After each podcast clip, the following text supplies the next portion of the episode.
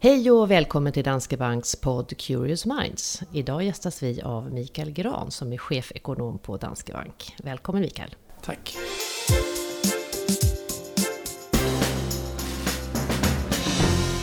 Vi ska prata lite Riksbanken. De kom ju i morse här och med beskedet om att de lämnar styrräntan oförändrad och att en räntehöjning väntas först i mitten av nästa år. Är du överraskad? Nej, inte alls. Det här var ett helt odramatiskt besked. Det var i linje med vår egen bedömning. Men även, tror jag, med marknadens generella bedömning. Mm.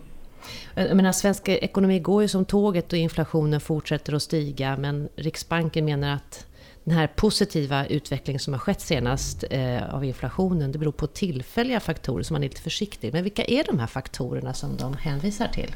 Ja, det är framförallt, skulle jag säga, ett omläggning av hur man mäter charterresor. Det kan ju låta som en ganska wow. löjlig sak för det är en väldigt liten del av den här stora varukorgen när man mäter inflationen, när man mäter varupriserna.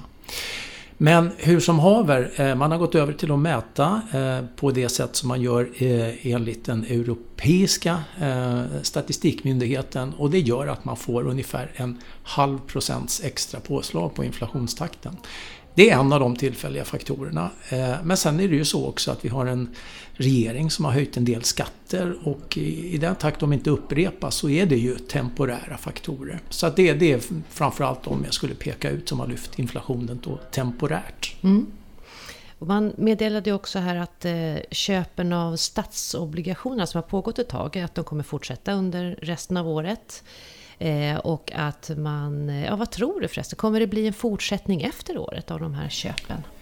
Vi tror ju inte att man kommer att fortsätta efter årsskiftet och, och den synen grundar vi egentligen på att Riksbanken har ju idag ett mycket mer komfortabelt läge eh, på så sätt att tillväxten är stark och bra i Sverige. Eh, inflationen som sagt har kommit upp och inflationsförväntningarna har kommit upp. Så att egentligen är det ganska många parametrar som gör att inte alls den här deflationsrädslan som man hade för ett par år sedan. Och då tror vi att man resonerar som så att när man väljer bland sin arsenal av olika ekonomisk-politiska instrument som man har så kan man säga då att ja, men vi kanske kan avsluta de här köpen av statsobligationer och hålla ner långa marknadsräntor. Men däremot eh, hålla kvar eh, den låga styrräntan ett tag till. Då, då. Mm. Och egentligen ser ju inte vi att de kommer att höja styrräntan alls framöver. Bara för att understryka det. Det är ju en cliffhanger mm. i sig. Men du, det, det finns ju så många typer utav eh, ska man säga, terminologi och mycket konstiga begrepp i den här världen. Så som målvariabel till exempel. Och eh, Riksbanken meddelade att man kommer byta målvariabel till KPIF och även införa ett så kallat variationsband. Vad, vad innebär det här och vad är det framförallt? allt? Eh, bytet från KPI till KPF det är inte så himla dramatiskt. Och dels är det så att Riksbanken under ganska många år har, redan har använt KPIF som en policyvariabel kallar man det då istället. Och det innebär att man har faktiskt styrt penningpolitiken efter KPIF.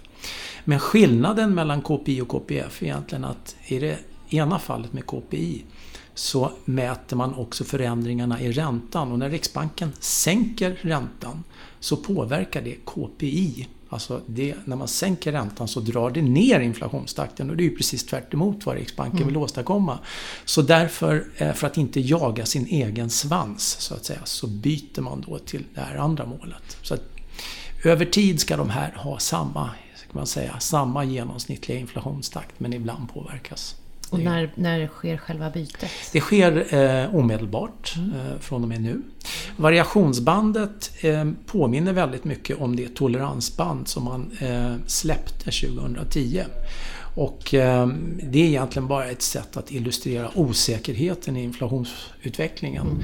Eh, och Riksbanken har väldigt tydligt sagt idag att ingen av de här eh, båda förändringarna kommer att påverka eh, eh, penningpolitiken framöver. Så att det, det, det har inga konsekvenser för penningpolitiken. En del vill göra gällande att så är fallet men eh, om inte Riksbanken ljuger i sin egen rapport så, så ska det inte påverka den.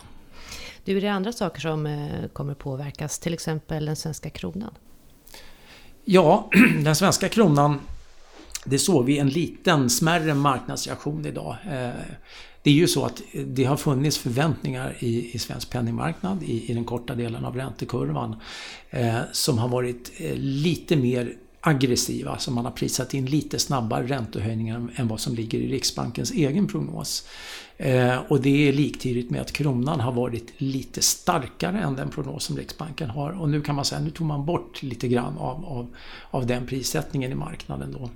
Men det är klart att eh, Tittar man på vad Riksbanken säger så räknar även de med att kronan framöver ska gå starkare. Men man vill inte att den ska gå allt för snabbt starkare. För det är nämligen den här takten i hur snabbt kronan förstärks som är det som påverkar inflationen. Så därför vill man så att säga eh, komma ut med ett ganska försiktigt budskap i den meningen. Mm. Så att inte marknaden springer iväg här och skapar problem nu när Riksbanken ändå har så att säga, lyckats få upp inflationen.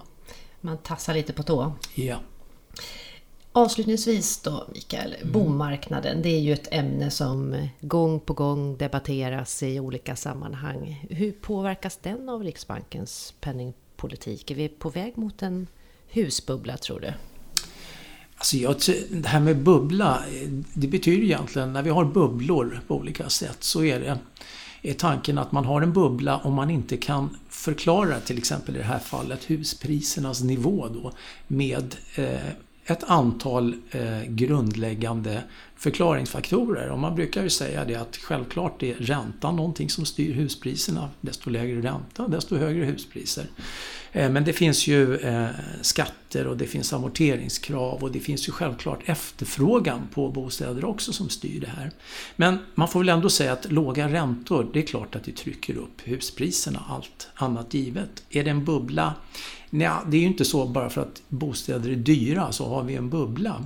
Men jag skulle säga som så att Tittar man på hur saker och ting ser ut nu, då ser man ju att bostadsrätter har till exempel stigit mycket snabbare än vad villapriser har gjort. Och samtidigt så ser vi ett eh, stort utbud just av nyproducerade bostadsrätter och mm. även, även hyresbostäder. Så att det är klart att ska man peka ut någon slags i alla fall möjlig risk framöver så skulle jag nog titta extra noga just i den delen.